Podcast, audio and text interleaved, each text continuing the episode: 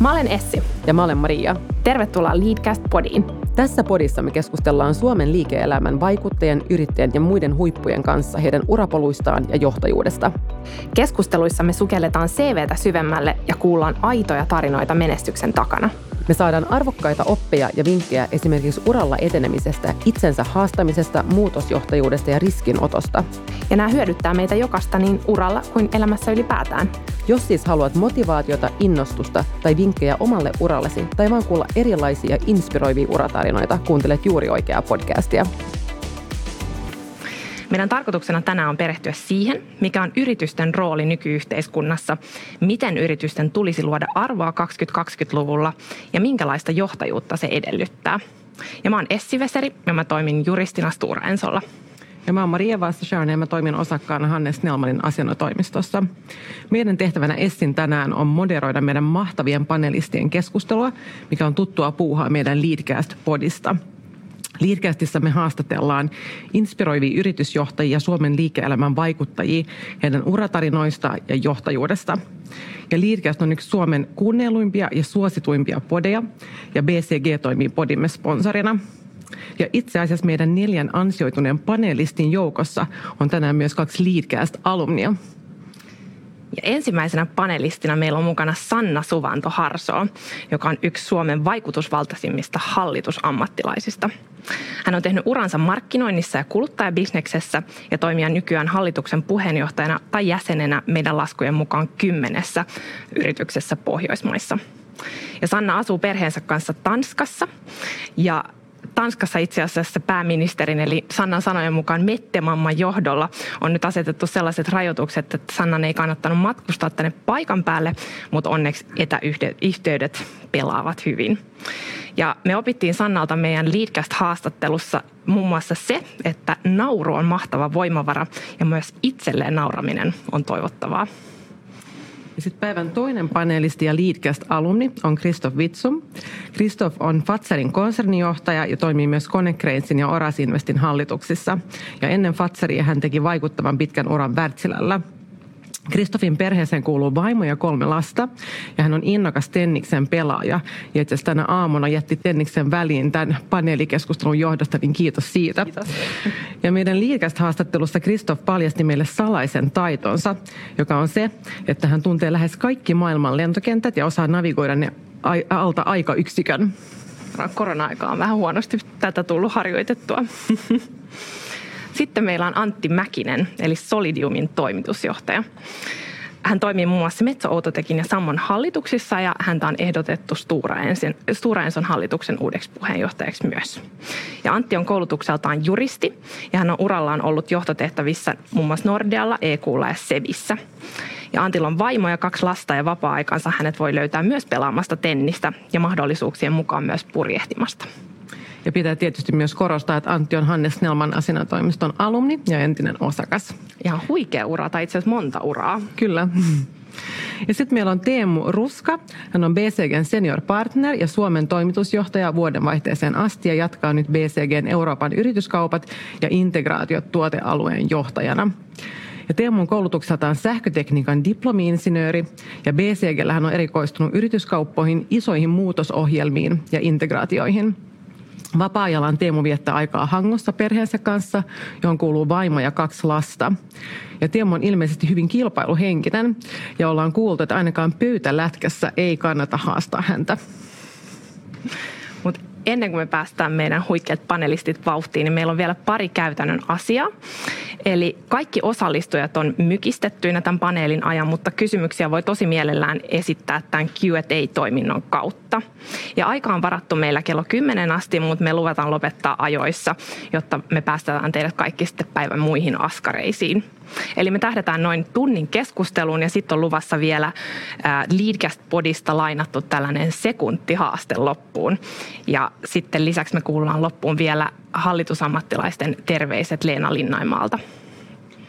Ja sen voi vielä lisätä, että meillä on ilmoittautuneita tähän webinaariin yli 160, eli hienoa nähdä, että tämä teema ja nämä valovoimaiset panelistit on houkutella kaikki mukaan.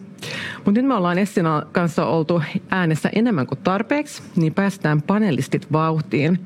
Me voitaisiin aloittaa keskustelemalla siitä, että mikä ylipäätään on yrityksen rooli ja tarkoitus nykyyhteiskunnassa – ja perinteisesti yritysten tarkoituksena on voiton tuottaminen osakkeen omistajille, ja näin sanoo myös Suomen laki ainakin toistaiseksi.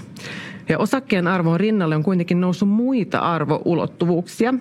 Ja koronapandemia on kyllä kiihdyttänyt tätä yhteiskunnallista keskustelua siitä, miten kapitalismi on mahdollisesti kriisissä ja miten yritykset tulisi ja voi toiminnallaan luoda positiivista yhteiskunnallista vaikuttavuutta taloudellisen tuloksen lisäksi. Ja BCG hän käyttää tästä vaikuttavuudesta termiä Total Societal Impact, johon näiden tuttujen environmental, social ja governance-kriteerien lisäksi lukeutuu yrityksen taloudellinen arvo yhteiskunnalle, yritysten luoma kuluttajien hyvinvointi ja eettisyys. Niin miten te tarkastelette yritysten roolia nykyyhteiskunnassa? Aloitetaan vaikka Antti susta. Öö, mä vähän niin kuin ehkä tiedä, tämä rohkeaa aloittaa näin, mutta mä olen vähän eri mieltä siitä, että tässä olisi kauhean muutos tapahtunut. Mä olin 90-luvun lopulla Whartonissa, Philadelphiassa kursseilla ja siellä oli itse asiassa samankaltainen paneelikeskustelu yrityksen roolista yhteiskunnassa ja shareholder value-ajattelun niin kuin dominoinnista ja, ja stakeholder, silloin puhuttiin enemmän stakeholder versus shareholder value. Nämä samat kysymykset mun mielestä on ollut, ollut tuota, oli silloin esillä. Silloin mä en ollut paneelissa, mä olin kuuntelemassa sitä paneelia, mutta, mutta e, e, mä en ole niin nähnyt tässä suurta muutosta muuta kuin, että tämä on ehkä ollut niin enemmän puheissa. Ne perusasiat on varmasti, varmasti aika muuttumattomat, eli, eli tavallaan se, että yrityksen tietysti täytyy olla kannattava, jotta se menestyy, ja, ja jotta yritys voi olla kannattava, niin sen täytyy tietysti ottaa huomioon kaikki siihen vaikuttavat tekijät, on ne sitten ESG tai, tai muuta. Että mä en niin näe tässä mitään sellaista ehkä äh, suurta dramaattista muutosta nyt muuta kuin, että se on ollut taas, taas tällä kertaa ehkä 20 vuoden ja tauon jälkeen niin enemmän esillä tämä kysymys. Miten sitten yritysten ylipäätään tulisi luoda arvoa? Otetaanko Sanna linjoilta mukaan? Nyt ei kuulu, ainakaan meille klassinen, eikö niin? Mute päällä. Hyvä, aloitetaan heti sillä, niin on se tehty tässä ensiksi. Eli mä aloitan siitä, että, että toihan lähtee just niin kuin Anttikin sanoi siitä, että yritysten pitäisi niin kuin, mä en nähnyt vielä, sanotaan, että mä en koskaan nähnyt yritystä, joka tekee paljon ö, hyvää sustainability tai, tai muunta näköistä hyvää, jos yritys ei tee tulosta. Eli yrityksen tuloksen tekemisestä se kaikki lähtee. Ja, ja jos yritys pystyy tekemään tarpeeksi hyvää tulosta, niin silloin jää myöskin sekä energiaa, aikaa ja investointirahaa tehdä asioita ihan sen koren ulkopuolella, jotka liittyy siihen. Mutta mun mielestä niin tämä lähtee siitä, että ei pitäisi niin lähteä tähän ja hypekeskusteluun mukaan siltä pohjalta, että ensiksi tehdään jotain hyvää yhteiskunnalle, vaan kyllä se lähtee ihan sieltä, että yritys tekee jotain hyvää. Ja sen jälkeen, kun yritys on siinä kunnossa, niin totta kai, ja vielä enemmän tällä hetkellä onneksi, katsotaan sitä, mitä muuta yritys voi tehdä. No, onko se tosiaan niin, että yritysten täytyy ensin tuottaa riittävästi voittoa, jotta niillä olisi varaa sitten investoida tällaisiin ylellisyyksiin, niin kuin kestävään kehitykseen? Niin mitä, mitä mieltä te olette?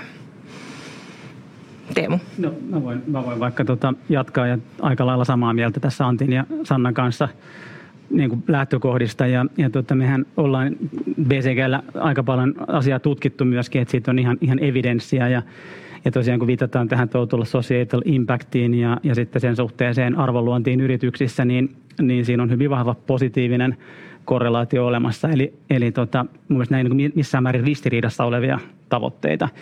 Eli kyllähän niin kuin laatuyhtiö on laatuyhtiö, joka luo äh, arvoa omistan, omistajilleen ja samalla se tekee sen vastuullisella tavalla. Että, että jos mä ihan oikein datan muistan, niin siinä oli viisi, viisi eri toimiala fokusryhmää, mitä, mitä niin kuin globaalisti katsottiin. Ja, ja yhtiöt, jotka, jotka oli tässä niin TSI-indeksillä. Tämä on tavallaan hirveän vaikea mitata, mutta sanotaan nyt salkku, siihen liittyviä indikaattoreita, niin vahvoja niissä, niin, niin sekä äh, bruttomarginaali että sitten, sitten arvostusmultipeli niin kuin puolella oli selkeä preemio, eli toimialasta riippuen 3-8 prosenttia parempi bruttokate ja, ja, ja multipelipuolella 10-20 prosentin preemio. Eli, eli korostaa vaan sitä, että näitä ei tarvitse, tarvitse ajatella niin ristiriitaisina teemoina, vaan, vaan jos on laadukas yhtiö, luo arvoa omistajille ja samalla pystyy tekemään sen vastuullisella tavalla muille sidosryhmille. Mutta jos mä saan Essi vastata sun kysymykseen, että pitääkö yrityksen ensin tehdä voittoa, niin niin no ei, ei tarvitse ensin tehdä voittoa, koska, koska jos yritys vasta perustetaan, niin, niin, niin harva yritys on saman tien voitollinen, mutta mut yrityksen pitää tavoitella sitä, sitä voitollista, voitollista tilaa ja, ja, ja, ja tota voitollinen yritys on ainoa, joka on niinku kestävällä pohjalla pitkällä tähtäimellä. Se mikä, se, mikä tietenkin on tässä vuosien varrella muuttunut ja, ja, ja tulee aina muuttumaan, on se, on se keskustelun sävy ja luonne ja, ja, ja tota, ää, Antti, Antti, viittasi, Antti viittasi Whartoniin, onko se 40 vuotta sitten vai milloin, milloin sä olit siellä? 100 vuotta. ja, ja, ja, ja, tota, ja, ja, ja, ja ne samat, samat teemat tietenkin pätee, kuten tässä on tullut, tullut sanottua, mutta mut tota, se keskustelun sävy muuttuu. Ja yritysten pitää elää siinä ajassa, missä yritys on. Ja, ja, ja tota, tällä hetkellä käytetään eri terminologiaa, käytetään eri, eri, eri tota, vivahteita ja, ja, ja tota, niin poispäin, mutta ne perusasiat on vielä ihan samat kuin, kuin aina. Ehkä se voi sanoa, että se yhteiskunnallinen paine siinä ympärillä on, on, on kasvanut sen suhteen, että kaikki on niin paljon läpinäkyvämpää ja ei ole varaa virheisiin. Että ehkä aikaisemmin pystyy lakasemaan joitain asioita vähän maton alle, mutta nyt jos joutuu negatiivisessa valossa esille, niin, niin se on ihan niin kuin yrityksen näkökulmasta merkittävä riski ja sitä kautta. Ja ehkä toinen, niin kuin mitä ei ole vielä nostettu keskusteluun, on tämä, tämä henkilöstö puoli ja, ja meillä PCGllä tietenkin, kun on, on paljon, paljon tota, lahjakasta nuorta ihmistä töissä, niin, niin kyllähän se niin kuin arvomaailman muutoksen näkee niin kuin hyvin selkeästi, jos peilaa 50, 15, 20 vuotta taaksepäin. 20 vuotta sitten tuli, tuli tota pankkiiri, pankkiiri mindsetillä niin kuin porukkaa sisään tekemään all ja, ja saamaan hyvää liksaa ja, ja, tota, ja osakkuus niin kuin, niin kuin kiilsi silmissä, kun tänä päivänä niin on pakko vastata myöskin siihen, että jos haluaa parasta talenttia, niin täytyy olla vahva tarkoitus ja, ja, ja sitä kautta tämä niin yhteiskunnallinen rooli korostuu siinä, siinä meidän tekemisessä hyvin paljon. Sanna. Ihan, ihan lyhyesti tähän mä sanoisin, että kaikissa yrityksissä, missä mä oon ollut, niin tämmöinen, tämä on jatkuva homma. Eli jos jatkuvasti pystytään parantamaan yrityksen esimerkiksi energia, energiapuolta, niin sehän näyttää siltä, myöskin sieltä niin kuin se näyttää parempana – total shareholder value ja se näyttää to, to, parempana total societal impact value Eli useasti nämä asiat menee käsi kädessä ja, ja, ja ei vaan, että ne on vastakohtia, vaan itse asiassa jos tehdään todella hyvää. Ehkä katson Altian esimerkkinä tässä, että siinä, että sulla on tehdas, missä on nolla prosenttia mitään hukkaa, niin sehän on hirveän hyvä sekä ympäristölle, yritykselle eh, ja, ja yhteiskunnalle.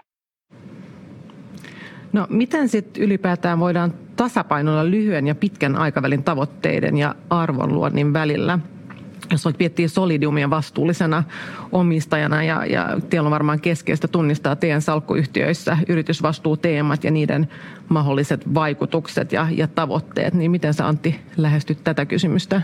Joo, sit, no siinä oli parikin kysymystä, mutta tota, varmaan eh, me ollaan Solidiumissa sitä yritysvastuuta nyt harjoiteltu tai niin kuin omistajan roolissa ihan perustamista 12 vuotta, eh, vähän niin kuin edelläkävijänäkin ehkä siinä siinä ja, ja tuota, me ollaan niin nähty se omistajan sijoittajan kannalta niin riskienhallinta kysymyksenä, eli, eli enemmän sillä tavalla, että se yritysvastuuhan tehdään siellä yrityksessä ja omistajana ja sijoittajana meidän, meidän niin tehtävä on huolehtia, että myös nämä riskit on niin hallinnassa omistajana sijoittajana on vaikeampi nähdä niitä mahdollisuuksia, mitä se tuo. Niitä pitää yhtiö itse, itse tuota löytää sieltä.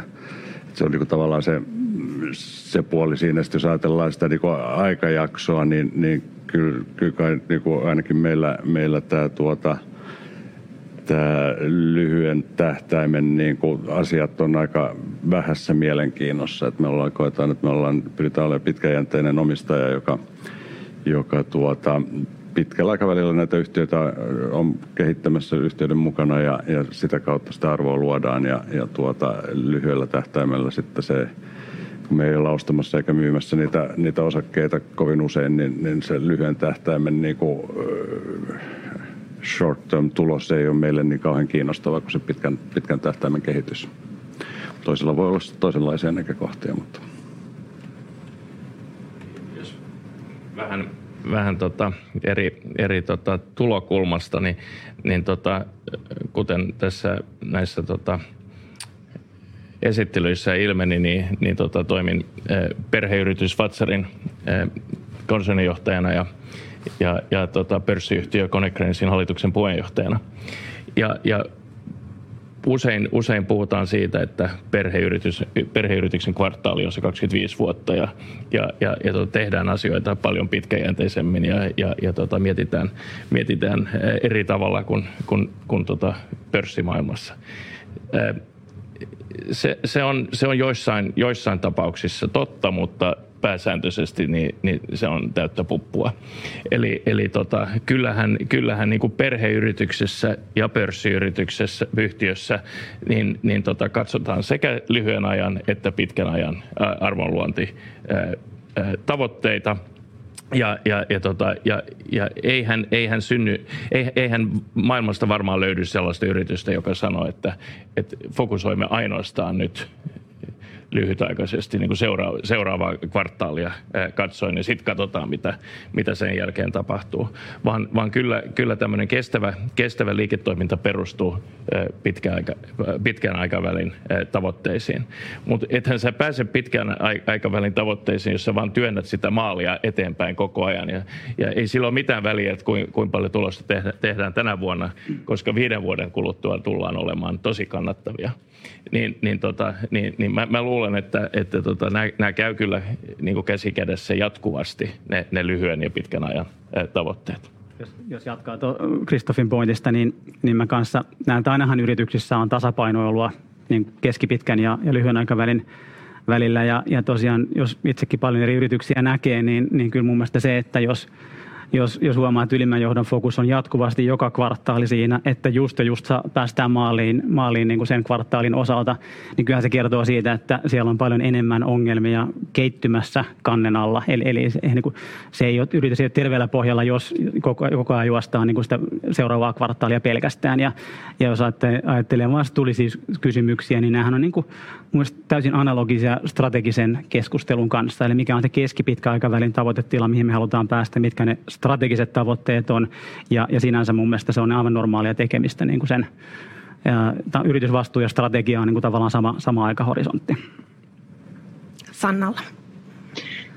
Lyhyesti tähän, että mun mielestä just nyt melkein näkee, että tämä vastuullisuus on lyhyt, lyhytaikaisempaa tällä hetkellä. Eli hirveästi yritykset haluaa kommunikoida sitä vastuullisuutta. Ja, ja, ja mulla on ainakin pelko siitä, että tästä voi tulla tämmöinen hype, mikä sitten kupla, eh, jossa kerrotaan asioita, mitkä ei ole niin kuin totta. Ja mä olen myös siitä mielestä, että kun mä olen tässä Pohjoismaissa katson näitä, niin ruotsalaisilla on tässä aika hyvä tyyli, että siellä on vuosikausia jo näytetty KPItä tästä vastuusta, jotka, jossa tavoite on parantaa niitä joka vuosi. Et ei tehdä sellaista, että sinä ja sinä vuonna ollaan nolla päästöistä tai sinä ja sinä vuonna meillä on tämmöiset tämmöiset tavoitteet. Vaan siellä sanotaan, että tässä ollaan nyt ja, ens, ja niin näytään vuosi vuoden jälkeen sitä parantamista. Ja, ja, ja sen takia mun mielestä niin just nyt jos katselee monia yrityksiä, on ne sitten pörssejä tai ei, perheitä tai muita, niin jotenkin melkein tuntuu, että on semmoinen paniikki tästä vastuullisuuskommunikoinnista. Ja, ja mua vähän huolestuttaa se, että siellä saattaa kommunikoida yrityksillä, joilla – ehkä niillä on yksi tehdä, joka nyt, tehdas, joka on nyt päässyt eri tavalla hienoisiin tukuihin, mutta siitä kokonaisuudessa esimerkiksi heidän ympäristöfootprintissa on hyvin pieni alue koko niistä ongelmaprosenteista, niin, niin tästä täytyisi päästä tämmöisestä tässä vastuullisuuskeskustelussa, tästä hypestä pitäisi päästä tähän pitkäjännitteisyyteen, jota mä kannatan, ja faktapohjaisen, että siellä on numeroita, että että että näitä numeroita on, ja jos niitä ruvetaan seuraamaan – vuosi vuoden jälkeen, se tulee auttamaan tosi paljon. Ja mielenkiintoista mun mielestä on just nyt se, että kun mä puhun eri tuommoisen kaikkien omistajien kanssa, niin nimenomaan omistajapuolelta ja varsinkin institutionaaliselta omistajapuolelta, sieltä tulee tällä hetkellä eniten parhaita kysymyksiä vastuullisuudesta, eikä niinkään kuluttajapuolelta. Tuo oli erinomainen pointti ja toi liittyy myös ehkä tuohon niin mittaamisen, mittaamisen haasteeseen, että miten tämmöistä kokonaisvaltaista arvonluontia voi parhaiten mitata, jos vertaa sitten semmoiseen pelkkään raportointivelvollisuuteen. Antti, oliko sinulla ajatus tähän liittyen? Ei. no nappaan sinut kuitenkin tuosta.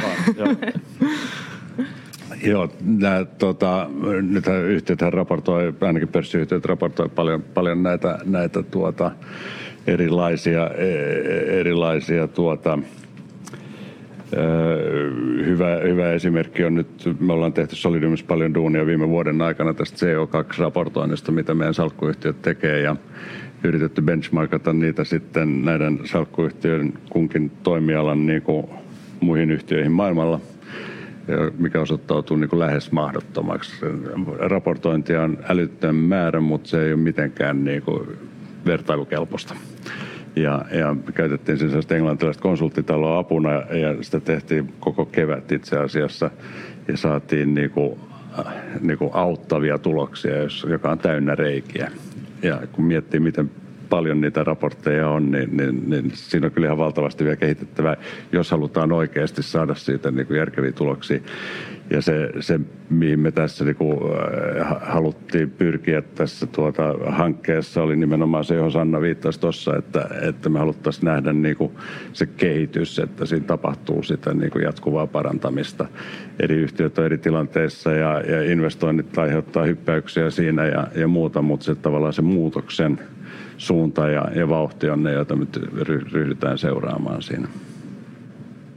Mutta mut tota, siis tämähän on ihan verrattavissa niin kuin taloudelliseen raportointiin kanssa, että, että useimmat, useimmat yhtiöt, ainakin julkisesti noteratut yhtiöt ovat niin kuin Euroopassa käyttävät IFRS, IFRS-standardeja ja, ja, ja, ja tota, siinä mielessä niin kaikki pitäisi olla verrattavissa ja aika, aika, aika pitkälle on, onkin verrattavissa, mutta mut eihän sijoittaja myöskään arvosta sellaista yhtiötä, jossa on niin kuin jatkuva, jatkuva jatkuva tombola käynnissä, että onko tämä hyvä kvartaali vai huono kvartaali ja, ja, ja, ja, tota, ja, ja, ja, ja tuloksen teko on, niin kuin, on, on niin kuin poukkoilevaa, vaan, vaan halutaan, halutaan nimenomaan tästä, mitä, mistä Sanakin puhuu, että liitte vetre joka, joka kvartaali, niin, niin, niin sehän, sehän, on se, sehän on se, mikä, mikä tota, luo sitä uskoa ja, ja, ja pitkän tähtäimen Kyllä varmaan tämä, niin kuin, mihin kaikki viittaa, tähän niin metriikan ja harmonisaation puute tietenkin ottaa myöskin siihen Sannan nostamaan pointtiin, että on helppo sitten kaikkien yritysten kommunikoidakin jopa vähän liikaa ja se on varmasti niin kuin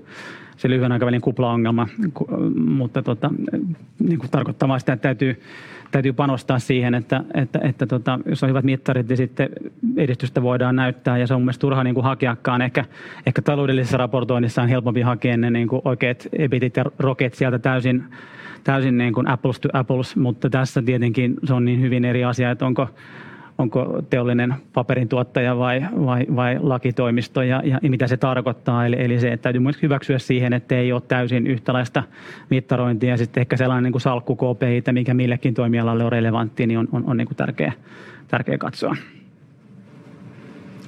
Jos pysytellään vielä ihan hetki tässä yritysten roolissa, niin meitä kiinnostaisi valtavasti tietää ää, teidän mielipiteitä yritysaktivismista myös. Eli erityisesti suuryrityksillä on nykyään aika paljon myös poliittista valtaa.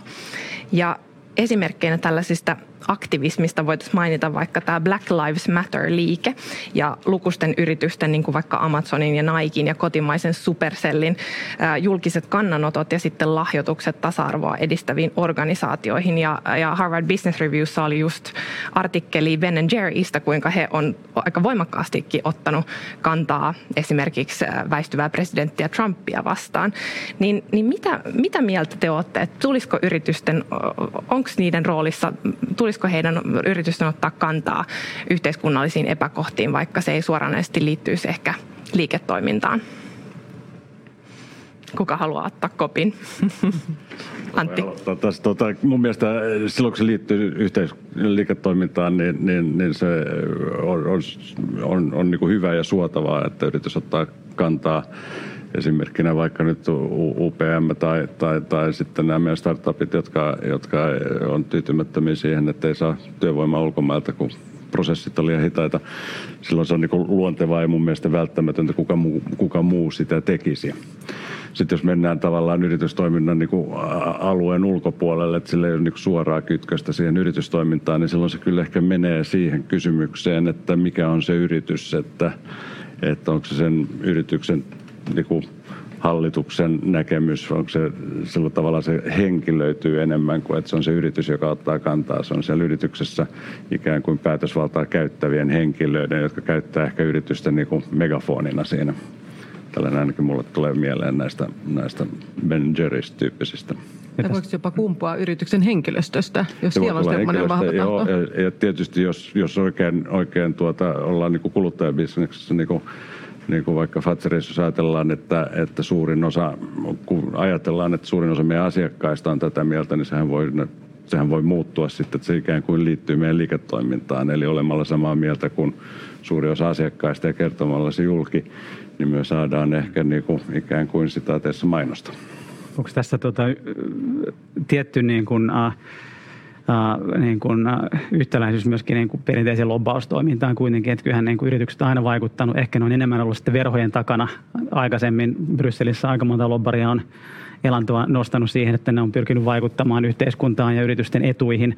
Uh, mä näkisin myös tässä niin kuin ehkä, ehkä niin kuin pari eri klusteria yhtiöitä, jossa tota, mä luulen, että nyt tietenkin hirveän paljon pinnallaan nämä kaikki teknologiayhtiöt ja niiden vaikutusvalta, koska sit siinä tavallaan he, heidän, heidän peittomaailmalla on niin valtavan suuri, että et, että tota, se on niin kuin ehkä kasvanut jopa liian suureksi ja sitä kautta heiltä vaaditaan, että he puuttuu enemmän sitten yhteiskunnallisiin epäkohtiin. Ja, ja sitten taas toisaalta, jos on perinteisempiä teollisuusyhtiöitä, missä, missä on niin kuin vahva operatiivinen footprintti asetteja eri, eri puolilla maailmaa ja, ja se niin kuin on pitkäaikaisia investointeja sidottu jollekin yhteiskuntia ja markkinoihin, niin se on hyvin erinäköinen, niin kuin missä varmaan niin kuin hyvin kärjistynyt esimerkki on, on tämä, mitä nyt Ruotsissa on kohu Ericssonin ja valtiovallan Kiina keskusteluista noussut ja muuta. Että, että tässä on niin kuin hyvin jälleen kerran monta niin kuin, eri asiaa, mistä me keskustellaan. Mä ymmärrän, että ehkä just niin tämä kysymys niin kuin liittyy tähän Ben Jerry's tapaseen toimintaan, mikä mä uskon, että tulee lisääntymään, mutta totta kai se on vähän niin kuin tulella myöskin leikkimistä. Eli, eli tosiaan tämä pointti, että kuinka paljon sitten, sitten tota, uh, siinä mennään niin kuin, uh, ratsastetaan firman maineella versus sitten henkilökohtaisilla mielipiteillä. Mun mielestä Antin, Antin tota, nostama kysymys on hirveän tärkeä, että kuka se yritys oikeasti on. Et, et, tota, onko, se, onko se toimitusjohtaja, joka, joka päättää, että nyt meidän firma on sitä mieltä, että, että edistetään tasa-arvoa, tai, vai onko se, onko se hallitus, vai onko se, onko se niinku tämmöinen niinku heimoajattelu, kuten monessa, monessa niinku startupissa, että, että sä, tulet, sä tulet sinne töihin, jos sä, jos sä tota, omaksut ne, ne, ne kaikki arvot ja ja, ja, ja tota, mitä, mitä, mitä tota yrityksellä on. Ja, ja, ja luot tämmöisen niin kuin erittäin vahvan äh, niin kuin kulttuurin ja, ja, ja, ja tota, puhutaan niin kuin tribalismista ja, tai he, heimolla, heimo, heimolaisuudesta, äh, vai miten se nyt sanotaan suomeksi. Ja, ja, ja, ja tota, ähm, ja sitten sit on, sit on tota isompia yrityksiä, joilla on, joilla on kymmeniä tuhansia ää, työntekijöitä. Ja, ja, ja, tota, ja mun, mä, mä luulen, että yritysten pitää olla myös aika varovaisia, varovaisia siinä, että, että, että kuinka, kuinka tota, hanakasti otetaan kantaa, että, että oma, oma tota, porukka pysyy, pysyy tota, ää, yritystä, yrityksen niin kuin, mission takana ja, ja että, että, että että asiakaskunta säilyy myös lojaalina. Että, että, että se, on, se, on, se, on, se, on, se on riskinottoa kans lähteä, lähteä liian, liian voimakkaasti edistämään jotain, jotain tota, jonkun henkilökohtaista mielipidettä. Ja sitten se voidaan ehkä herkästi myös ää, tota, kokea tämmöiseksi pelkäksi PRX, että et siinä takana ei välttämättä aidosti sitten seisota, vaan halutaan vaan, vaan myydä tuotetta tai palvelua. Sannalla on käsi pystyssä ja miten sä Sanna kommentoisit myös just tuota Essin mainitsemaa seikkaa, että miten vältetään se, että tämmöinen aktivismi koetaan PR-tempuksi tai tämmöiseksi pink, green tai white washingiksi, mistä puhutaan tänä päivänä? Mun mielestä on sanottu ihan selvästi se, että tämä liittyy siitä, että onko tämmöistä asiasta, onko tämä yrityksen tekemisen ytimessä vai ei. Että ihan, ihan turha ruveta huitelemaan. Ja mun mielestä on enemmän energian ja fokusoinnin käyttöä yrityksissä. Että jos yritykset rupeaa joka asiaa huutamaan mielipidettään, niin mulla ainakin hallituksessa tulisi kysymys, että mihin tämä johto ja muut täällä niin ihan fokusoituu, jos ne johonkin asiaan huutelee. Se on sitten ihan toinen asia, jos kysymys on siitä, että on osa brändiä, mistä on puhuttu jo aika paljon. Mä haluaisin nostaa yhden toisen asian täältä, musta, toinen näkökulma, mitä yritykset voisi tehdä paljon enemmän, niin on selittää omille työntekijöilleen ihan tätä melkein traditionaalista arvon tekemistä, mistä se tulee. Ja me itse huomioin sitä, että, että mulla on ilo tapa tehdä näissä yrityksissä. Mä tapaan aina henkilöstön edustajat kerran vuodessa hyvin niin kuin lounaalla tai muulla. Ja siellä puhutaan, miten me itse tehdään tulosta ja miksi tuloksen tekeminen on tärkeintä.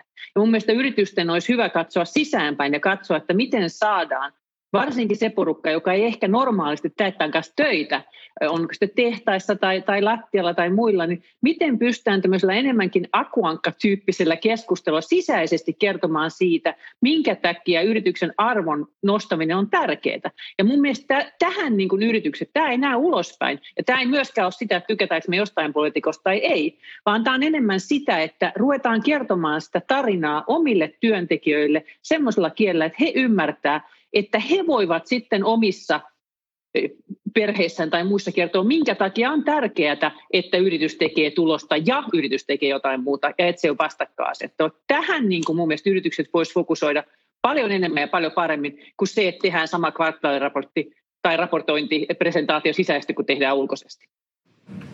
Siinä meille action pointtia. Sitten tuli yleisökysymys tähän väliin, eli, eli onko vastuullisuuden teemoilla jokin tärkeysjärjestys, mitä pitäisi painottaa enemmän vai kaikkia sitten ihan tasapuolisesti? Kuka tarttuu tähän haasteeseen?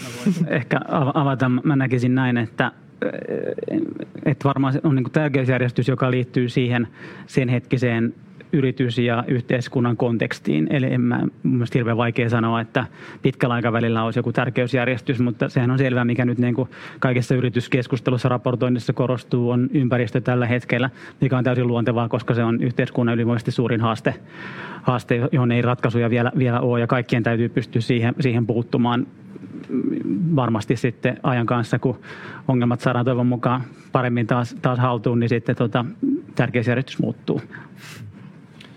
Näin varmaan, ja, ja sen lisäksi niin uskon, että tota, ää, täytyy myös tarkastella jokaisen yrityksen niin kuin omasta, omasta tota, tila, tilanteesta se, se tärkeysjärjestys, että, että tota, jo, joillekin, joillekin niin, niin päästöt saattaa olla se iso juttu just nyt ja, ja, ja, ja toiselle, toiselle saattaa tasa-arvo olla se, se iso juttu. Että, et, et, tota, mä, mä en usko, että, että, tota, että löytyy semmoista yhtä shablona, joka mm. kaikille, kaikille toimii. Hmm.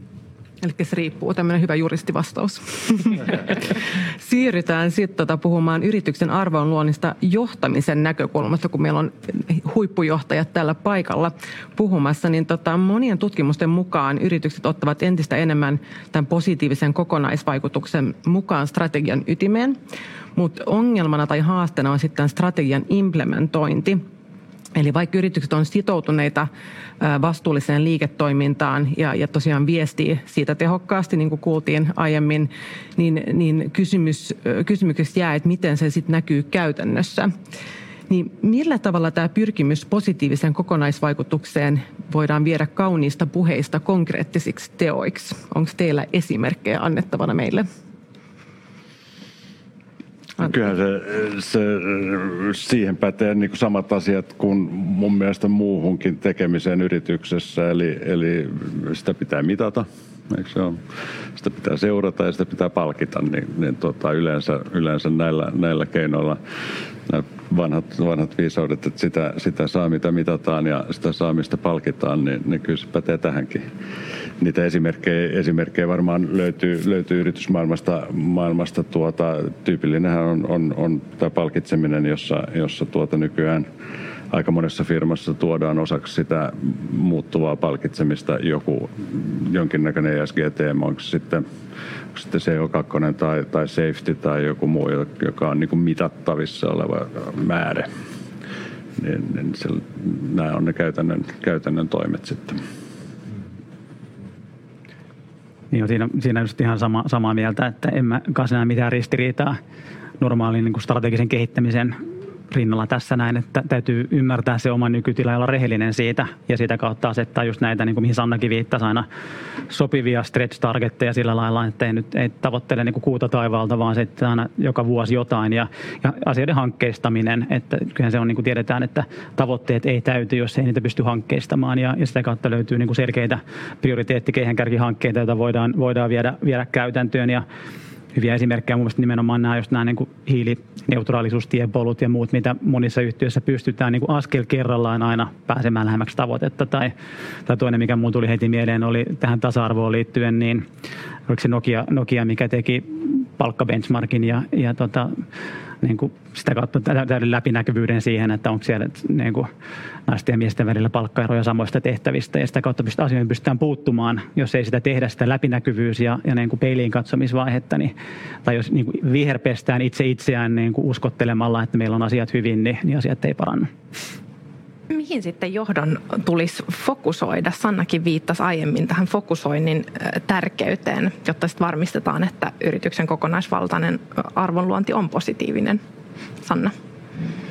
Ehkä jatkaisin tähän just tuohon, mistä Teemukin otti, että, mun mielestä myös hyvä paikka on, jos katson näitä UN17 e- eri hommia, että yritys päättää, millä alueella me halutaan olla. Ja mulla on parissa yrityksessä tehty näitä ja mulla on ollut onneksi näitä näitä corporate nights-yritysten osaajia auttamassa siellä, siinä on maailman parhaiksi rankattuja osaajia, niin valitaan vähän, valitaan kolme Mä oon nähnyt yrityksiä, jotka valitsee seitsemän, eihän siihen pysty. On kolme, ehkä neljä aluetta, mihin haluaa laittaa, ja siitä laitetaan. Sitten sit on helppo tehdä hyvät KPIt siitä. Se lähtee siitä, että ollaan valittu ne alueet, ja, ja siitä se lähtee. Ja, ja tuodaan ne todellakin sekä esteihin että, että elteihin eri tavalla, niin, niin, niin sieltähän se lähtee hyvin helposti. Ja sitten myöskin jalkautetaan ne organisaatiossa, että ne ei pelkästään ole siellä – niin kuin johdon hommassa. Ja mun mielestä todella tärkeä tässä tulee olemaan esimerkiksi koko supply chainin osuus, koska siellä se usein se jalanjälki, esimerkiksi hiilijalanjälki, niin sen niin kuin parantaminen näkyy parhaiten sieltä. Että et tarvitsee niin kuin todellakin ajatella, että kuka tätä johtaa. Et tällä hetkellä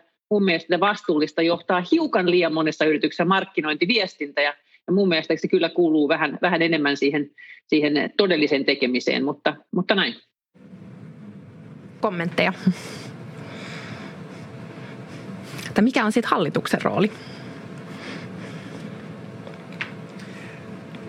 Vielä, vielä kommentti ehkä, ehkä tähän, tähän tota edelliseen kysymykseen. Niin, niin, niin tota, ää,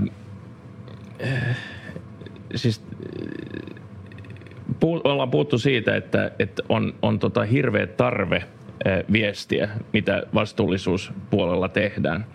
Ja, ja, ja, tota, ja tämä johtaa mielestäni monessa yrityksessä siihen, että yritetään niin kuin ylikommunikoida ja, ja, ja tota, tullaan just siihen, että on niin kuin 15 tavoitetta tai 7 tavoitetta ja, ja, ja, tota, ja niin poispäin, koska, koska tota, koska kuvitellaan, että, että kuulijat haluavat, haluavat tietää kaikki ne hyvät asiat, mitä, mitä firmassa tehdään. Ja useimmissa firmoissa tehdään erittäin paljon hyviä asioita. Ja, ja, ja tota, et, et lähtökohtaisesti niin, niin, niin tota, yritykset, yritykset haluavat tehdä asioita hyvin. Koska jos tehdään asioita hyvin, niin, niin, niin päästään siihen voitolliseen, voitolliseen kestävään niin kuin tilaan, johon, johon, tota, johon, johon pyritään. Ja, ja, ja sen takia halutaan niin kuin viestiä niin kuin joka ikisestä niin, niin, niin tota, jutusta, mitä tehdään niin kuin vastuullisuuspuolella. Ja, ja, ja, tota, ja sitten osittain se, vie, se vesittää sen, sen, sen, sen viestin, koska, koska tota, sitten tulee liikaa tämmöistä eh, nippeli, nippelitietoa sitten tota, kuluttaja, kuluttajabisneksessä kun olen, niin, niin, niin, tota, niin mun täytyy sanoa, sanoa, että kyllä markkinointikin on ihan oikeaa tekemistä. Nyt Sanna ei taas kuulu. Nyt pitäisi kuulua. Yes. Itse se en ollut minä, vaan mä luulen, että meidän teidän siellä pojat muutas, mutta, mutta mun mielestä niin pitäisi ottaa, mä sun kanssa samaa, että Christopher todella hyvin sanottu, ja mä oon itse vanha markkinoija, että älä ymmärrä mua väärin. Mun mielestä se on niin sekä että, mutta, mutta, mutta, mutta tota, halusin vaan pistää tähän mustavalkoiseksi tähän näin tätä hommaa. Tässä vaiheessa meillä on tullut yleisökysymys. Mikä on kansallisuuden eli yrityksen kotimaan tai kotimaiden merkitys yritykselle ja miten sen pitäisi näkyä? Mitä ajatuksia tämä herättää teissä? Mä voin ainakin avata, koska, koska olen tätä paljon, paljon miettinyt ja mun mielestä niin kun, äh, rehellisesti niin ehkä Suomessa äh, aiemmin ei ole, ei ole ehkä ihan niin kuin riittävän, niin kuin, miten sanoisi, niin kuin oma hyväsi tai, tai omaa etua on tavoiteltu ja ollaan vähän niin kuin liian sinisilmäisiä siinä, että, että, että, tota, että mennään niin kuin täydellisen taloudellisen ja, ja muun optimoinnin kautta ja mietitään, että missä meidän kannattaa asioita tuottaa ja tehdä. Ja, ja, ja sinänsä taas naapurimaassa, missä on ollut niin kuin pidempi historia vahvoja ankkuriomistajia, jotka katsoo sinikeltaisin silmiin, niin mun mielestä no, Antin tapaiset tietenkin niin kuin Solidiumit edustaa sitten, sitten tota, tota, niin kuin sitä sini, sini tota, valkoista pääomaa ja mun mielestä sitä täytyy niin kuin enemmän löytää niin kuin just perheomistuksia muun kautta kuitenkin sitä, sitä kulmaa, että on, on se niin kuin tärkeää, että elinvoimaisuus säilyy ja pidetään kilpailukykyä yllä. Nämä kysymykset ei ole koskaan semmoisia niin mustavalkoiset, että hei, meidän kannattaa nyt siirtää tuotantolaitos Vietnamiin, koska se on huomattavan paljon edullisempi kysymys on se, että millä tapaa me voitaisiin niin tehdä Suomessa kilpailukykyisesti näitä tuotteita. Ja ei se tietenkään ole mustavalkoinen kysymys, mutta mun mielestä keskustelu on siirtynyt parempaan suuntaan ja siinä on vielä varaa siirtää sitten parempaan suuntaan. Sanna. Mä sanoisin ehkä, kun mä nyt teen työtä jatkuvasti aika monessa maassa, niin itse asiassa tämä ero, varsinkin tässä vastuullisuudessa, ei niinkään Kristoffer sanoi hyvin, IFSR on kaikkialla sama, niin se, se on niin kuin talouspuolella hyvin samantyyppistä, mutta vastuullispuolella siinä on hirveitä eroja. Ja mä ottaisin siinä, että, että Ruotsissa ei tehdä niin paljon tällaista, että meidän pitäisi olla sinä ja sinä vuonna hiilineutraali, vaan siellä puhutaan just tästä jatkuvasta parantamista. Ja sitä on tehty jo vuosia. Ja, ja, ja se näkyy sitten taas tämmöisestä, että Corporate Nights, mistä puhuin, niin sieltä sitten taas siellä on tanskalaisia ja suomalaisia yrityksiä top 10 20 paljon enemmän kuin ruotsalaisia, koska ruotsalaiset ei tee tätä kommunikointia niin paljon ja hienoja raportteja, vaan tekee toisenlaista. Ja sitten vaikuttaa tosi paljon se, että miten yhteiskunta on, niin kuin, miten esimerkiksi poliitikot reagoivat, miten he johtaa tätä asiaa, mitä he nostaa, niin ne tulee näkyviin totta kai sitten yrityksissä aika nopeasti. Et tässä vaiheessa mun mielestä erot on vielä aika, aika, aika isot, mutta mä sanoisin näin, että tässä suomalaisten pitäisi olla kyllä ylpeitä. Kun mä vertaan Euroopassa tätä tilannetta, missä ollaan, niin suomalaiset on yritykset on aika pitkällä tässä vastuullisuusraportoinnissa ja keskusteluissa mukana. Ja mun mielestä myös Antille tämä Solidiumin tyyppiset ja muistakin pitkäaikaiset omistajat on tehnyt hyvää töitä Pohjoismaissa. Olen tässä viimeisen kuukauden aikana puhunut noin 15 eri pörssiyhtiön omistajien kanssa, niin suuri ero on siinä, että pohjoismaalaiset omistajat automaattisesti tuo tämän vastuullisuuden yhdeksi kysymykseksi, kun sitten taas kun mennään Etelä, Keski-Eurooppaan ja, ja vielä enemmän Etelä-Eurooppaan, niin jos niille sanoo, että no mitäs mieltä te olette CSR tai muuta, niin ne katsoo, onko sä niin kuin tipahtanut puusta, että et, miksi kysyt sitä. Et, et kyllä siinä niin kuin aika isot erot on Euroopankin sisällä tässä. Ja jenkit on itse asiassa yllättävän paljon takana tässä, niin kuin, tässä, tässä hommassa. Että, et on siinä isoja eroja, varsinkin tässä vastuullispuolella, ei niin paljon talouspuolella. Mulla sana sun, sulle nimenomaan datapiste tähän sen takia, sori keskeytin, mutta se on itse asiassa just niin kuin Sanna sanoi, että tässä meidän tutkimuksessa kanssa niin taisi olla niin, että, että pohjoismaisista yhtiöistä 65 prosenttia on ykköskvinttiilissä TSI, Total Societal Impact-mittareissa. 65 prosenttia globaalissa benchmarkissa parhaassa 20 prosentissa. Pohjois-Amerikassa sama statistiikka oli, että alle 10 prosenttia yhtiöistä on. Ja, ja se kysymys on ehkä just siihen, että, että millä tapaa me tehdään tästä, niin kuin nyt jälleen kerran tämä kysymys liittyen niin kuin, Suomeen ja, ja, ja Suomen yhteiskuntaan, millä, millä tapaa me tehdään tästä vielä parempi kilpailuvaltti, koska me ollaan oikeasti asioissa monta askelta, monta muuta maata edelleen. Nyt, kun tämä globaali paine näiden asioiden ympäriltä kasvaa, niin miten me käännetään tämä kasvuksi ja, ja, ja, voittavaksi teknologi, teknologiaksi ja, ja, ja, tota, ja saadaan ne paremmat marginaalit ja, ja valuaatiomultipelit puristettua meidän yhteystä ulos. Yritetäänkö nyt sitten vastata tähän, että miten? hyvä kysymys. Mä ilahduin tästä Teemun puheenvuorosta suoraan kuin meidän Solidiumin mainostekstistä, mutta, mutta eli on, on täsmälleen samaa mieltä siitä. Ja, ja vielä tuosta kotimaasta sen verran, että kyllä se, siihen myös liittyy tällainen niin kuin yrityskulttuuri, yrityksen identiteetti. Että vaikka sä oot isokin yritys, niin mä uskon, että, että se sulla on juuri, että sulla on kotimaa ja sulla, siitä syntyy sellainen yrityskulttuuri, joka, joka on tietyn kaltainen yrityskulttuuri. Ja sitten Australiassa tai Kiinassa tai Amerikassa tai Brasiliassa tuut sen yrityksen palvelukseen, niin se ymmärrät, niin kuin millaiseen yritykseen se tuut. Että se ei ole pelkästään niin kuin joukko palkkasotureita, jotka kokoontuu niin kuin WhatsAppissa ja, ja tuota, pääkonttori on sitten missä sattuu. Ja, kyllä pitää, pitää olla kotimaa ja kotipaikkayhtiöllä. Yritykset voi siitä hyvin. Tämä on, tämä on hyvä pointti. Silloin niin Wärtsilän ajalta, niin muistan, niin meillä oli 0,2 prosenttia tai 0,1 prosenttia globaalista liikevaihdosta syntyi Suomesta. Mutta mut tota, meidän, meidän työntekijät ympäri maailmaa niin halusivat samaistua yrityksen, yrityksen kulttuuriin ja, ja, ja tota, se, että ed, edustimme suomalaisia arvoja, pohjoismaisia arvoja, niin, niin, niin oli, oli tämmöinen houkutteleva tekijä tulla, tulla Wärtsilälle töihin Brasiliassa tai Australiassa tai, tai, tai missä, missä vaan. Joo, hän toi vähän jatkaen tuota Kristofin pointtia, niin mun mielestä siis jos ajattelee suomalaisen ison yrityksen näkökulmasta, niin jos on, on sitten Nokia tai UPM tai Stura Enso, niin, niin ne on niin kuin valtavia merkityksellisiä yrityksiä Suomessa, että jos me mennään Eurooppaan tai maailmalle, niin, niin on yksi muiden joukossa. Ja, ja, ja just se, että millä tapaa niin kuin saa parasta työvoimaa ja muuta. Totta kai diversiteetti on tärkeä, eli, eli se, että meillä täytyy olla niin kuin globaaleissa yhtiöissä globaaleja ihmisiä töissä, mutta mä uskon näin, että, että siinä on tämmöinen niin kuin, ähm, siinä on molemminpuolinen hyöty niin yhteiskunnalle pienessä maassa ja sitten isoille yrityksille siinä, että, että on niin kuin vähän sinivalkoiset linssit tiettyjen asioiden niin kuin katsomiseen. Mutta mut siinä on myöskin tämä, tullaan tuohon aikaisempaan keskusteluun, että tässä on ehkä vähän niin kuin monet sidosryhmät on muuttunut tässä ja, ja katsoo näitä vastuullisuuskysymyksiä ja, ja muuta, mutta sitten meillä on tiettyä jääräpäistä, ehkä niin kuin just poliittista ja työmarkkinatoimintaa, joka elää 70-luvulla vielä ja, ja katsoo niin kuin ihan vain yhdestä näkökulmasta asioita ja, ja kun sitten taas ehkä sijoittajat on ollut tietty keihään kärkimaailmalla siihen, miten asioita on lähdetty niin kuin miettimään ja laajentamaan. Henkilöstö, uusi sukupolvi katsoo asioita paljon laajemmin kuin yhdestä näkökulmasta. Yritykset, johdot, hallitukset on alkanut näin tekemään, mutta mut sitten niin yhteiskunnan rakenteet ei voi olla jumahtaneita sit sinne niin kuin, äh, yhteis- YA-maailmaan ja, ja, ja tota, viisivuotissuunnitelmiin. Otetaan tähän väliin taas yleisökysymys. Eli Corporate Nights arvioi nimenomaan tekemistä, esimerkiksi yritysten investointivirtoja ja performanssia, ei niinkään sitä, onko asetettu tavoitteita. Ja suomalaisyhtiöitä usein kritisoidaan pikemminkin siitä, että tehdään paljon, mutta ei osata kertoa siitä tarpeeksi. Niin ootteko te samaa mieltä?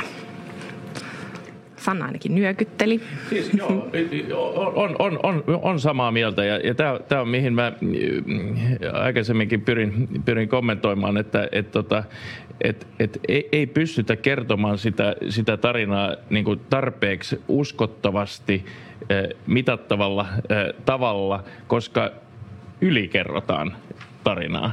Ja, ja, ja tota, se, on, se on semmoista rönsyilevää niin kuin tarinan kertomista. Ja, ja, ja, ja, tota, ja, ja mielestäni, mielestäni niin kuin meidän pitäisi eh, enenevässä määrin niin kuin fokusoida eh, niin kuin siihen, siihen struktuurin eh, luomiseen, että mi, mi, minkä ympärillä kerrotaan se tarina. Eh, ettei, ettei, ettei se mene tämmöiseksi rönsyilyksi. Oliko Sannalla? Joo, mä voin sanoa, mä jatkaa tähän. Tämä suomalaisten myymiskienihan on tunnitusti hiukan heikkoja ja kommunikointi on erilaista myymistä ja meidän pitäisi niin kuin saada nämä, nämä kaksi kolme myyntipointtia läpi ja keskittyä niihin ja, ja, ja tässä todellakin on, on niin kuin Suomella suuri etu. Ei ehkä niinkään, Suomi on ehkä, ehkä ihan niin pitkään tämmöisen teknologian keksimisissä, mutta siinä, että niin, niin kuin, niin kuin sanot, Teemu sanoi, että, että suomalaisilla yritykset pystyisivät itse promovoida itseään sillä, että tehdään ja käytetään näitä käytetään näitä, mitä ollaan jo tehty, ja, ja, ja sitä meidän ihanaa matemaattisuutta voisi tuoda esille paremmin. Mutta just niin kuin Christopher sanoi, me ei ole, me ei ole hirveä skarppeita tällä hetkellä. No siirretään sitten katse, katseita vähän tulevaisuuteen. Kun yritysten liiketoimintaympäristön muutosvauhti vaan kiihtyy ja geopoliittinen epävakaus todennäköisesti jatkuu ja tekoäly ja muut teknologiat kehittyy. Ja ehkä tätäkin keskustelua sitten tulevaisuudessa moderoi meidän sijaan tekoäly, joka osaa kysyä vielä vaikeampia kysymyksiä kuin me. Mutta joka tapauksessa yritysten kyky oppia uudistuu korostuu varmasti entisestään, niin miten te katsotte, että, että miten vastuullisuus kehittyy 2020-luvulla tai, tai miten yritykset ylipäätään luo arvoa tulevaisuudessa vai, vai onko siinä tulevaisuudessakin vaan tällaisia vivahdeeroja niin kuin alussa, alussa puhuttiin?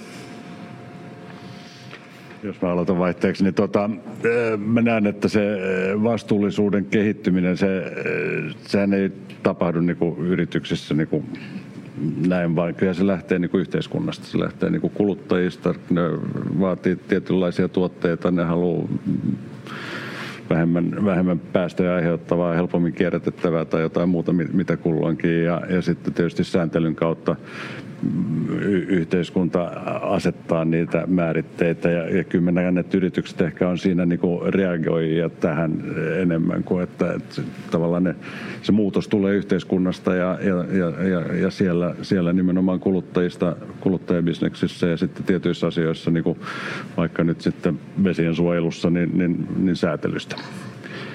Ja siihen yhtiöt sitten reagoi ja, ja tuota, ehkä enemmän kuin sitä kehitystä johtaa.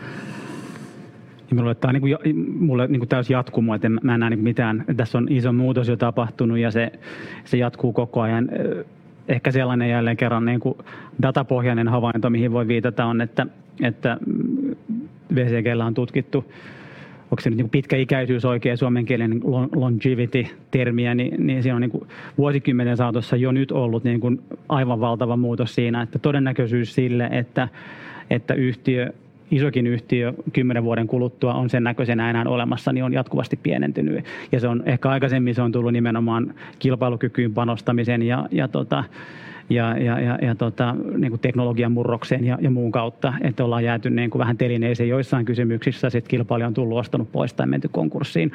Niin mä luulen, että, että tämä, tämä niin kuin tulee vaan kiihtymään ja nyt nähkään vastuullisuuskysymykset niin kuin ihan riskimielessä tulee korostumaan siinä. Eli jos, jos niin kuin on yhtiö, joka lepää laakereillaan näiden asioiden osalta nytten, niin, niin, tota, niin todennäköisesti, että ne on, ne on niin kuin hengissä kymmenen vuoden kuluttua on aika, aika pieni. Eli, eli sitä kautta se niin kuin,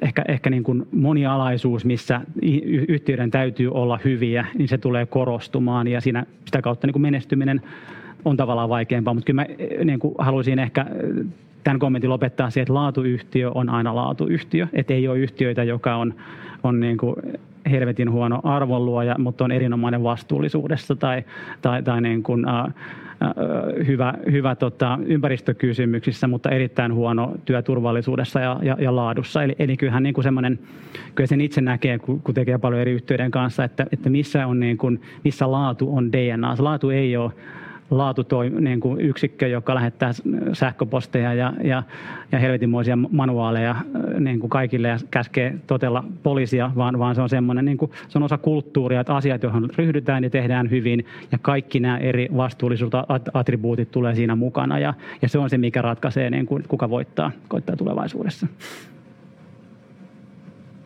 Ja vähän irrallinen kommentti vielä tähän, että mä, mä olen aika varma siitä, että raportointistandardi standardi tulee, tulee kehittymään ja, ja, ja tota, kymmenen vuoden kuluttua tai viiden vuoden kuluttua, en tiedä milloin, niin, niin, niin tota, luulen, että et, et, tota, meidän on pakko, pakko tota, raportoida vastuullisuusasioita niin kuin paljon, paljon tota, jäykemmällä eh, tavalla kuin, kuin, kuin, kuin tänä päivänä kävi miten kävi, niin juristit voittaa aina.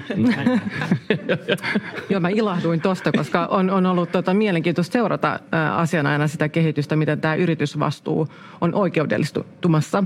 Eli kun ollaan vähän siirtymästä soft lawsta hard lawhon ja on tämmöisiä yritysvastuulakihankkeita, on olemassa jo Ranskassa ja Hollannissa ja Suomessa ja EU-tasolla näissä keskustellaan. Niin miten te näette tämän kehityksen, että mikä toimii paremmin porkkana tai, tai keppi, että edistetäänkö arvonluontia ja yritysvastuuta lainsäädännöllä vai itse ohjautuvasti paremmin? Tästä oli Hesarissakin mielenkiintoinen artikkeli viikonloppuna, jossa viitattiin kaakaon tuotantoa ja hankintaa ja Fatseriinkin. Joo, mä luin sen, sen jutun ja tietenkin. Ja, äh, mutta siis lähtökohtaisesti, lähtökohtaisesti niin itseregulaatiohan on niin kuin loistava asia. Ja, ja, ja tota, ää, ja, mutta mutta tota, mi, mi, missä viitekehyksessä – harrastat sitä itseregulaatiota, niin on, on, on se suurempi kysymys.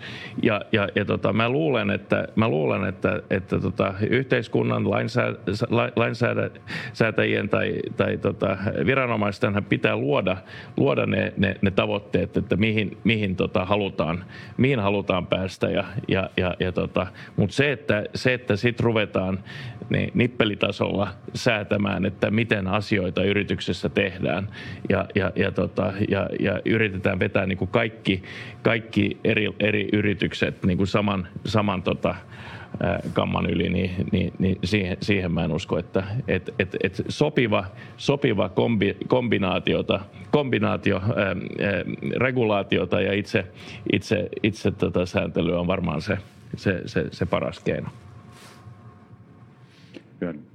osa siitä säätelyä, ehkä niin kuin parempi osa siitä tulee, niin kuin aiemmin jo todettiin, niin tulee kuluttajilta. Eli kuluttajien vaatimuksesta sitten niihin firmat reagoi heti. Ja me nähdään monella, monella segmentillä, että, että kuluttajat esimerkiksi jos ajatellaan vaikka pahvi- tai muovipakkausta, niin kuluttajat kaikkoo muovipakkauksista usein ja se ohjaa sitten valmistajia ja, ja, ja tuota brandownereita tiettyyn suuntaan ja lainsäädäntö tulee kaukana perässä. Eli tällaiset Nestleet ja, ja, ja, ja muut menee, menee pitkällä edellä siellä ja, ja lainsäädäntö sitten, varsinkin kun ne toimii aika monessa maassa, niin, niin lainsäädäntö laahaa niin kuin kauan myöhässä. Kyllä se kuluttajien ja, ja se tavallaan itseregulaatio sitä kautta, niin, niin mun mielestä se on se parempi ja sitten lainsäädännön kautta, regulaation kautta täytyy puuttua sellaisiin epäkohtiin, jotka ei tule niin muuten kuntoon. Mieluummin, mieluummin tuota, kuluttajavetoisesti. Just noin, mä, mä näen just, että tässä niin kuin, tavallaan keppiä ja porkkana varmaan molempia tullaan käyttämään ja tarvitsemaan, mutta niissä on myöskin vähän riskejä sitten, että ne, ne niin kuin, jos yhtä tavoitetta ohjataan hyvin voimakkaasti kepillä tai porkkanalla, niin silloin se ajaa joissain kysymyksissä taas väärään suuntaan. Mun mielestä niin kuin joku muovikysymys on hyvä siitä, että, että kaikilla on, on niin kuin valtamerimuovit mielessä ja, ja, ja mikä ei suinkaan ole niin kuin Euroopan, missä on toimiva kierrätys järjestelmäongelma ja sitä kautta me tehdään varmaan niin kuin just pakkauspuolella aivan niin kuin regulaation tukemana sitten vääriä päätöksiä joissain asioissa, missä muovi on niin kuin ominaisuuksilta ja hiilivarastoltaan erinomainen ratkaisu joihinkin juttuihin, mutta, mutta sitten niin kuin tavallaan yhtäkkiä se on niin kuin se huomion keskipiste ja muuta, että, että siinä on niin kuin aina vähän riski tietenkin, kun käyttää keppiä ja porkkanaa, että sitten se on vähän yksi silmäinen se tarkastelu. Mutta niitä varmaan molempia tullaan tarvitsemaan näinhän se on. Niin kuin ollaan nähty kaikessa aikaisemmassakin ympäristöteknologiassa, niin, niin tota, ennen, ennen kuin on, jos katsoo tuuli- tai aurinkovoimaa ja muuta, mikä nyt alkaa olemaan niin kuin kannattavaa teknologiaa, niin ei se varmaan olisi tiettyjä niin kuin keppejä ja porkkanoita ollut, ollut sitä. Varmaan niin kuin vedyn osalta nyt sama kysymys, että tullaan tarvitsemaan keppejä ja porkkanaa, että asiat, asiat tulee liikahtamaan. Ja regulaatiossa saattaa olla vielä se ongelma, jos puhutaan kansallisella tasolla, että siinä pitää olla kieli keskellä suuta, että ei aseteta sitten kotimaisia yrityksiä epäoikeudenmukaiseen kilpailuasetelmaan sitten muihin nähden. Oliko Sannalla vielä tästä aiheesta? Ei, mä ehkä haluan vain kompata just sitä ja kiitos kun toit itse tuossa loppuun tuon EU-homman, että, että, että se on hyvä, että me johdetaan tätä soft lawta täältä pohjoisesta, mutta, mutta sitten kun puhutaan hard lawsta, niin kyllä se pitää tulla Euroopan kautta, että et, et muuten, muuten me niin kun pistään, voidaan shakkimatita itsemme ulos sieltä, että et se, on, se, se, on, se on näin. Ja sitten mä haluaisin tuohon Teemun pointtiin, mun mielestä esimerkiksi Ruotsissa alkoa vastaava systeempuulage, että mä annan niille todella paljon kudosta siitä, että ne on päättänyt, että ne haluaa ajaa tämän muovipullosysteemiin just siitä syystä, että se on parempi vaihtoehto kuin myös paperipullo, tai paperi- tai tuommoiset kartonkipullot just sen eh, jalanjäljen, hiilijalanjäljen takia. Se vaatii yritykseltä aika paljon rohkeutta tehdä se oikea asia, vaikka he kuluttajat huutelee jotain muuta, ja, ja, ja se, se, se ei ole helppoa, mutta se on ihan toinen asia.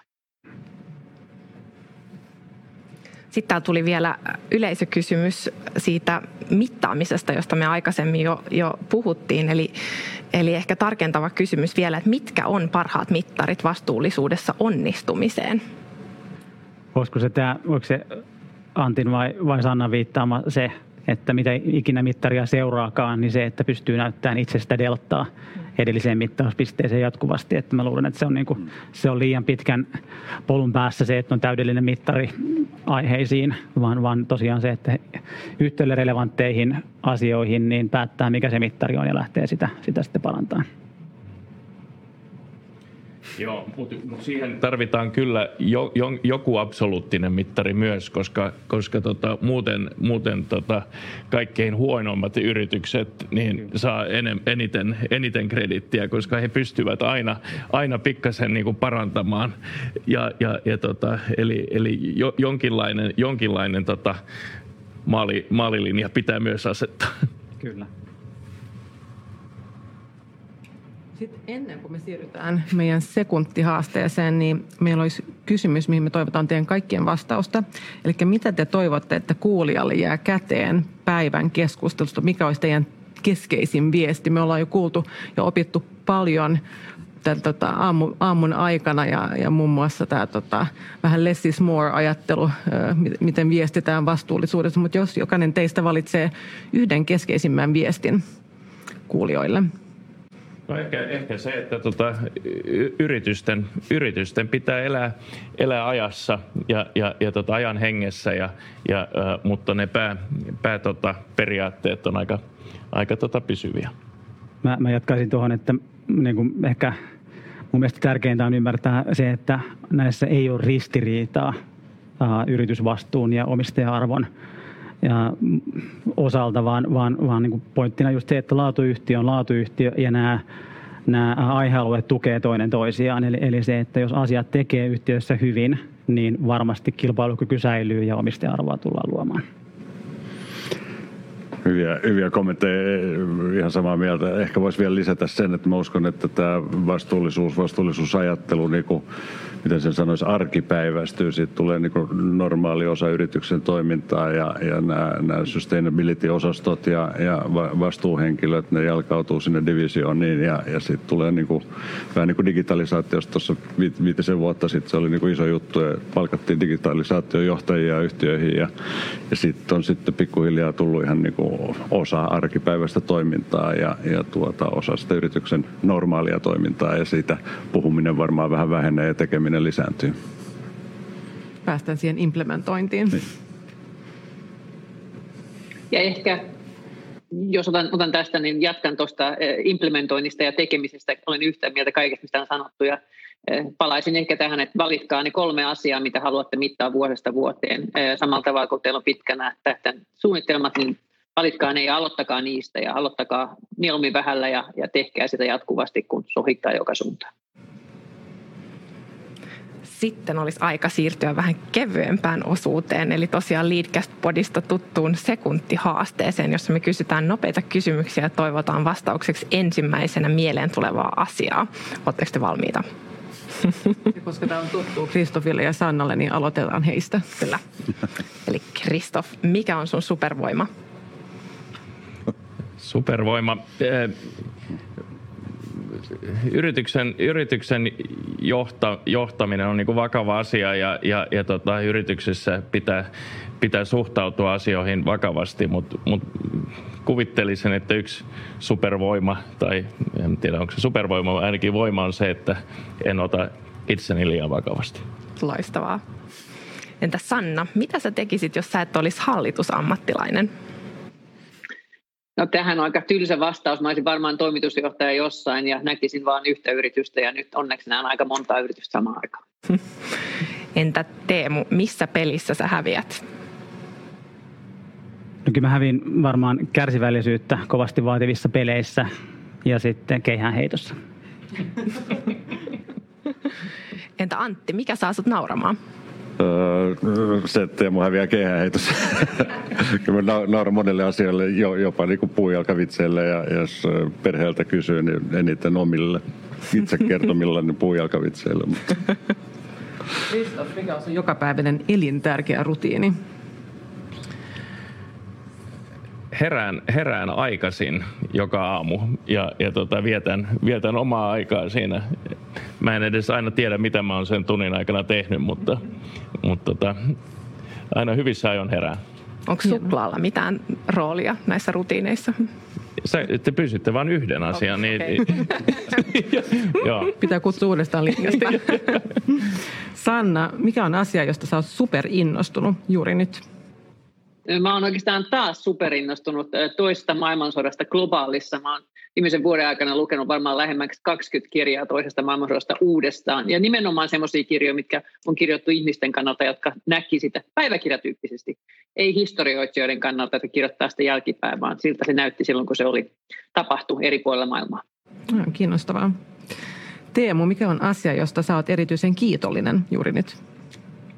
No kyllä olen kiitollinen siitä, että ei, korona ei, ei kaatanut taloutta ja yrityksiä ympärillä. Eli, eli se, että kyllähän aika business as usual tässä on pystytty toimimaan uusissa olosuhteissa ja, ja, ja tota, varmaan keväällä moni ajatteli toisin, mutta, mutta ihan hyvin tästä ollaan päästy eteenpäin.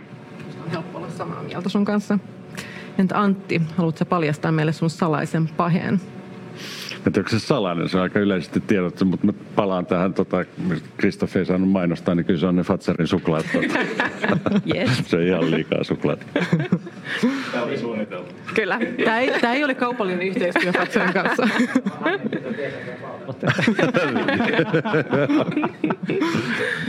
Sitten vielä kysymys kaikille. Äh, aloitetaan taas Kristoffista. Mikä on paras tai sitten huonoin saamasi johtajuusneuvo?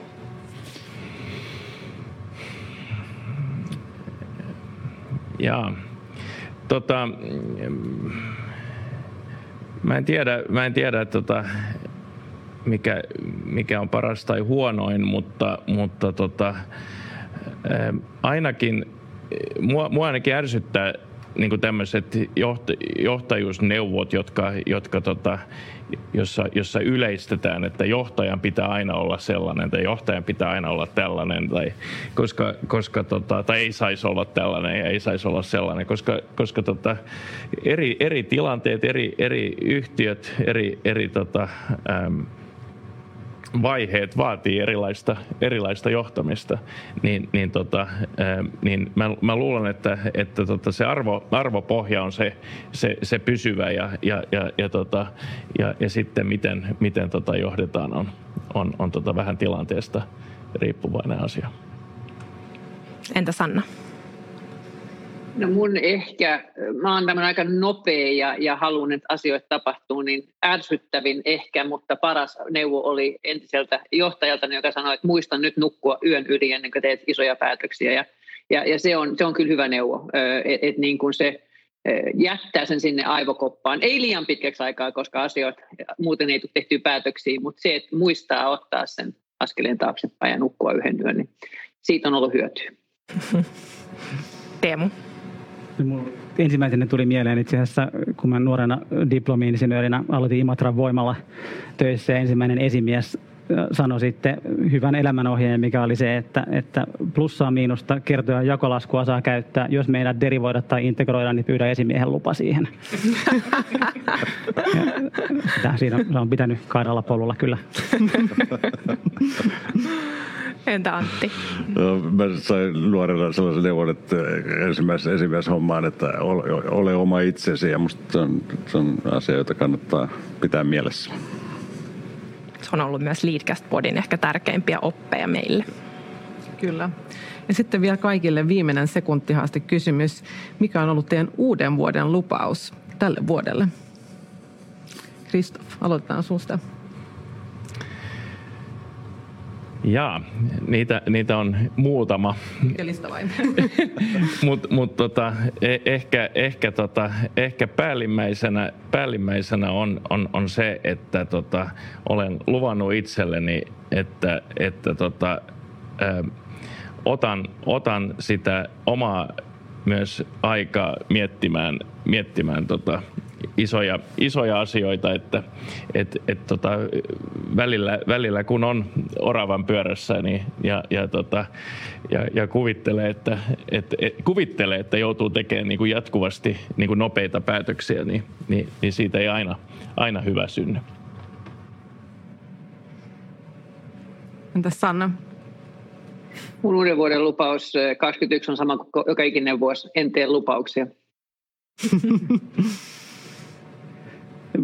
osittain samalla linjalla Sannan kanssa, mutta ehkä tämä niin töihin liittyvä lupaus oli, oli, oli sitten se, että, että niin kuin henkilöstön hyvinvointiin panostaminen, koska aika monella oli rankka vuosi ja se, se näkyy, näkyy, näkyy valitettavan paljon totta kai, niin, niin se, että mitä nykyolosuhteissa pystyy tekemään, niin se tullaan tekemään. Mä en ole ikinä tehnyt uuden vuoden lupauksia, niin en, en, en ole koskaan myöskään niitä rikkonut, että ajattelin jatkaa samalla linjalla kuin Sanna. Se on turvallinen linja. Se on turvallinen linja, joo. Nyt me ollaan päästy meidän webinaarin loppuun, niin me kuullaan vielä Diffiltä terveiset, mutta sitä ennen me halutaan Essin kanssa kiittää Leadcast-podin puolesta aivan upeita panelista ja todella hyvästä keskustelusta, hyvistä ajatuksista ja neuvoista. Ja halutaan kiittää myös toki kumppaneita ja, ja kaikkia kuulijoita linjoilla ja toivotaan, että olette saanut paljon hyviä, hyviä tota, virikkeitä tämän aamun aikana. Ja sitten seuraavaksi Leena, ole hyvä.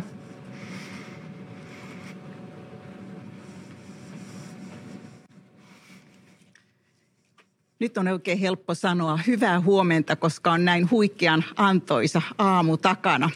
Kiitos Boston Consulting Group ja Teemu, että olemme saaneet teidän kanssa yhteistyöllä olla tekemässä tätä tilaisuutta. Samoin Leadcastin Maria ja Essi, että, että olitte tekemässä kanssamme tätä huikeaa tilaisuutta. Tästä olisi todella, todella paljon sanottavaa.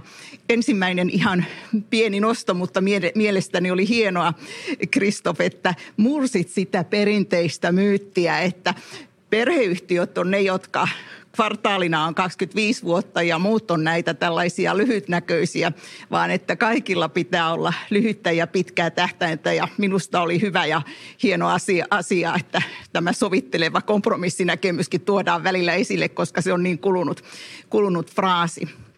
Mutta sitten tähän laajaan keskusteluun, jota tässä käytiin, niin, niin todella – paljon saatiin, saatiin siitä aineksia ja mehän olemme DIFissä nyt mukana vaikuttamassa Euroopan tasolla aiheen lainsäädäntöön suoraan ja myös Euroopan järjestömme Ekodan kautta. Tuolla Euroopassa poliitikot ja Euroopan komission virkamiehet ovat nimittäin sitä mieltä, että yhtiöt ja niiden omistajat ovat lyhytnäköisiä ja nyt tarvitaan lainsäädäntöä siitä, että miten yritysten kestävä hallinnointi Sustainable Corporate Governance järjestetään. Siellä pohditaan jopa kiintiötä hallitukseen, vastuullisuusasiantuntijalle ynnä muita säännöksiä, kun taas tässä keskustelussa tuli niin erinomaisesti esiin se, että kehitys tapahtuu nyt, lainsäädäntö on hidasta ja joustavaa, että jos nyt annetaan direktiivisääntelyä, jota viiden vuoden päästä pannaan sitten oikeasti täytäntöön, niin kuinka relevanttia se on. Eli teemme Diffissä ja e, suoraan ja Ekodan kanssa tässä paljon, paljon työtä tällä hetkellä, että kehitys kehittyisi. Nythän on todella innostava aika. Tänään tapahtuu vallanvaihdos ja tuolla toisella puolella Atlanttia, mutta se varmasti tulee näkymään arvojen muutoksena, joka kiihtyy entisestään. Totta tosiaan nykyisessä osakeyhtiölaissa 2006 vuodelta on tämä tässäkin siteerattu säännös voiton tuottamisesta, mutta sen perusteluissahan sanotaan, että se edellyttää kyllä yhteiskuntavastuullisuuden huomiointia ja yrityksen maineen, maineen säilyttämistä. Tosiasia on tietysti se, että sen 2006 vuoden jälkeen se, että mitä ne arvot on, näiden asioiden sisältö on isossa murroksessa ja nyt se murros epäilemättä kiihtyy entisestään suomalaisille yrityksille, mikä tässä tuli hyvin esiin, niin ihan aina ei välttämättä ole kaikkein helpointa se kertoa siitä, että mikä se oma hyvä tekeminen on. Voin kertoa pienen anekdootin siitä, että milloin tavallaan erityisen hyvin tajusin sen, että kuinka hyvin asioita tekevälle voi olla vaikea kertoa siitä hyvästä tekemisestä, kun meillähän nykyään lainsäädäntö ja pörssiyhtiöiden hallinnointikoodi edellyttää sitä, että yrityspörssiyhtiö kertoo siitä, että mitkä sen tavoitteet ovat hallituksen monimuotoisuudesta sukupuolijakauman tavoitteiden ja toimenpiteiden osalta. erittäin tunnettu yhtiö hyvät tulokset saavutti, mutta siellä sitten ei kuitenkaan julkaistu näitä tavoitteita. Ja kun tästä kysyin, että miten kun tämä on lakisääteistä ja koodin vaatimaa, niin vastaus on sitten, sitten se, että kyllähän meidän tuloksista näkyy, että meillä on tavoitteet olemassa. En ole ihan varma, että riittääkö tämä asenne tulevaisuudessa. Tässä toki tuotiin erinomaisesti esiin, että jos Antinkin mainitsemalla tavalla jopa Solidiumin tasolla huomataan, että on aika vaikea näistä kaikista raporteista vertailukelpaista tietoa saada, että miten asiat on, niin kyllä tässä on paljon tekemistä. Ja toki tässä tuli esiin, että varmaan kymmenen vuoden sisällä saadaan, saadaan sitten huomattavasti mittareita, tietoa, faktapohjaisuutta siitä, että miten nämä asiat, asiat niin kuin oikeasti ovat, koska tässähän on vaara hypestä siitä, että huonot yhtiöt pääsevät pinnalle ja hyvät yhtiöt tekevät hyvää, mutta eivät näy oikealla tavalla. Tässä on hallitusammattilaisille, diffiläisille paljon pohdittavaa ja uskon, että saitte työkaluja ja ajattelemisen aihetta tästä. Ja todellakin vielä, vielä lämpimät kiitokset meidän upeille panelisteille ja järjestäjille, että saatiin, saatiin tämä aamu aikaiseksi. Kiitos.